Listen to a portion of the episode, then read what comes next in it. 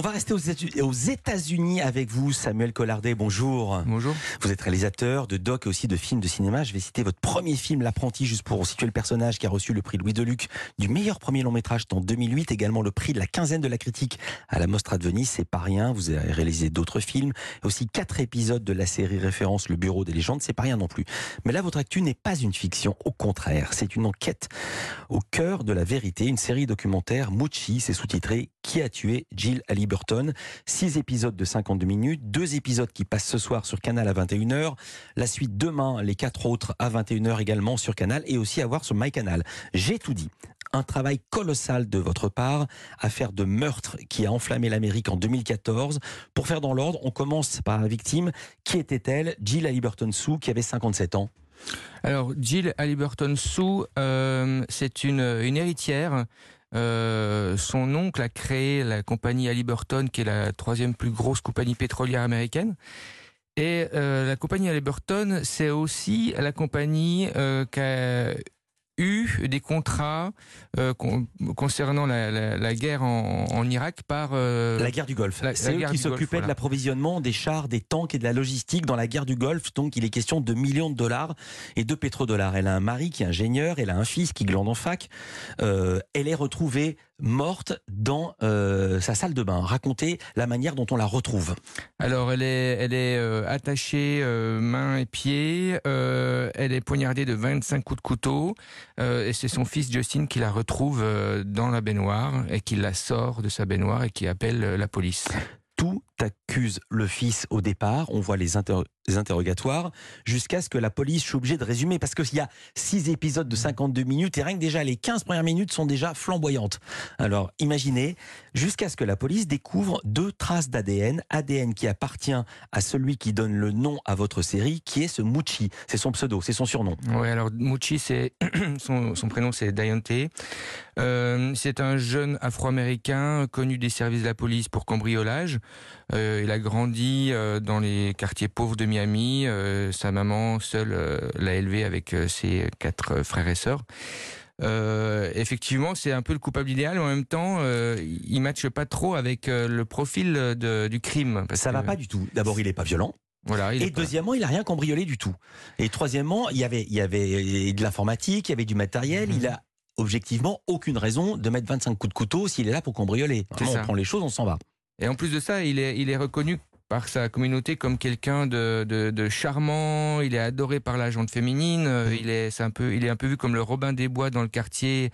Avec l'argent de ses larcins, il paye des chaussures aux enfants des mères célibataires. Il paye les factures des mamies. Il paye, voilà, c'est le Robin des Bois. Mais il y a son ADN, et le ADN est considéré à tort ou à raison comme une preuve irréfutable. Il est incarcéré. Il y a eu un procès. Vous allez nous raconter. On est une émission média. Vous passionnez pour cette histoire grâce à l'article d'un journal local. Oui, alors en fait, on a découvert l'affaire avec un article du Miami New Times qui, contrairement à tous les médias locaux qui sont pro-procureurs, cette jeune journaliste mettait en doute, pour plein de raisons, la culpabilité de Dayonte. Vous décidez d'enquêter, pas qu'un peu, 50 tournages, ça va plus loin. Vous avez quitté la France et déménagé avec femme et enfants pour vous installer en Floride. Oui, alors, contrairement au film que j'ai fait précédemment, celui-ci, c'est un film d'investigation et je ne le voyais pas... il fallait être vraiment sur place pour... Oui, mais c'est une sacrée économie, puis ça change votre vie familiale. 4 ans à parler avec Mucci 2 fois par semaine en prison, ce qui est complètement fou, c'est qu'on a des documents qu'on ne voit pas dans une affaire française. Il faut expliquer que les interrogatoires sont publics. C'est-à-dire que sont rendus ensuite au public. En fait, toutes les pièces du dossier sont ce qu'on appelle public records. Donc, en fait, elles sont publiques à la fois. Donc, elles sont partagées à la fois par le procureur, par la défense et aussi par les médias. Au passage, les avocats de Mucci avaient peur que vous gêniez leur travail. De quoi avaient-ils peur ? Alors, le public defender, les les avocats commis d'office sont souvent vus comme des losers, des mauvais avocats qui sont là par défaut. Et en plus de ça, encore une fois, les médias locaux sont pro-procureurs, donc souvent les descendent. Donc quand ils voient arriver une caméra, c'est souvent avec méfiance. Et effectivement, moi je voulais filmer vraiment leur travail au plus près. Donc c'était rentrer dans leur bureau et filmer leur quotidien. Et ça, c'était un peu... Jusque-là, on peut croire que c'est un film classique, je ne reproche pas ça, mais on l'a vu plusieurs fois, qui est la petite victime broyée par le système judiciaire américain, car il n'a pas les codes. Sauf que Mucci n'est pas une oie blanche. Il est ambivalent, il a entraîné dans sa chute en toute conscience 16 personnes de son entourage, il s'est évadé, et il y a beaucoup de choses qui jouent contre lui et non pas en sa faveur. Et c'est en ça que votre doc est absolument exceptionnel. C'est ça, Mucci, il est charmant et charmeur et un peu manipulateur. C'est pas une oie blanche, effectivement, il a beaucoup de choses à se reprocher. Et en même temps, moi j'ai passé 4 ans, 5 ans à passer d'une intime conviction à une autre. Mmh. Et c'est ce qu'on essaye de faire au moment du montage. Et à la fin, on n'arrive pas à savoir, on est dans la vérité de Clouseau, on ne sait pas qui a raison, qui a tort, qui est coupable, qui est innocent. C'est ça qui est très très fort. C'est ça, et même dans l'équipe de production, on est partagé. Alors, on est en Amérique, il y a également une dimension supplémentaire, ce sont les problèmes raciaux. C'est ça, en fait c'est vraiment pour nous le fait divers, c'est un prétexte pour raconter de manière plus ample les problèmes raciaux aux États-Unis et notamment dans la justice. Mmh. Alors je vais enfoncer les portes ouvertes, mais on sait très bien que les États-Unis appliquent une incarcération de masse des Afro-Américains. On est, je crois que les hommes. J'ai les statistiques. Alors je les ai notées, ça m'a sidéré. Aux États-Unis, 70% des hommes noirs qui n'ont pas fait d'études vont connaître la prison à un moment de leur vie. Il y a 2 millions de personnes incarcérées aux USA, je donne que ces 2 chiffres.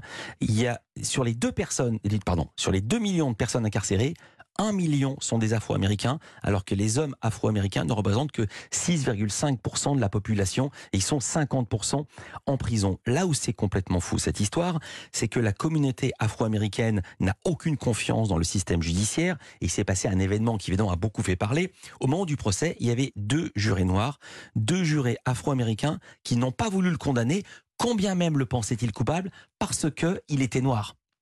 Voilà. Et c'est ça en fait vraiment le sujet de la série, je pense que c'est ça, c'est-à-dire qu'aujourd'hui la justice américaine est complètement biaisée par ces histoires, ces problèmes raciaux et quand bien même Mucci serait coupable, ces jurés afro-américains n'y croient pas. Ils peuvent pas, parce que tout de suite ils vont dire oui, alors c'est la police qui a trafiqué les preuves, c'est le procureur ci, c'est le procureur ça, et malheureusement, et en plus de ça, on arrive, ils en sont venus aux mains quand même, au moment de la délibération. Il y a une femme latino qui a dit voilà, de toute façon les noirs vous êtes tous pareils, vous vous comportez tous pareils, et ils ont commencé à se taper dessus dans la salle de délibération. Documentaire exceptionnel, on est obligé de le résumer, c'est vous dire si ce qu'on voit est puissant. Il y a plein d'autres sujets qu'on n'a pas évoqués ce matin. C'est à voir. Ça s'appelle Mucci qui a tué Jill Halliburton. 2 épisodes ce soir à 21h sur Canal. Les 4 autres épisodes, 3 à 6, demain à 21h. Évidemment, à voir sur MyCanal. Merci beaucoup, Samuel Collardet. Merci beaucoup. Culture Média continue évidemment sur Europe après les infos de 10h.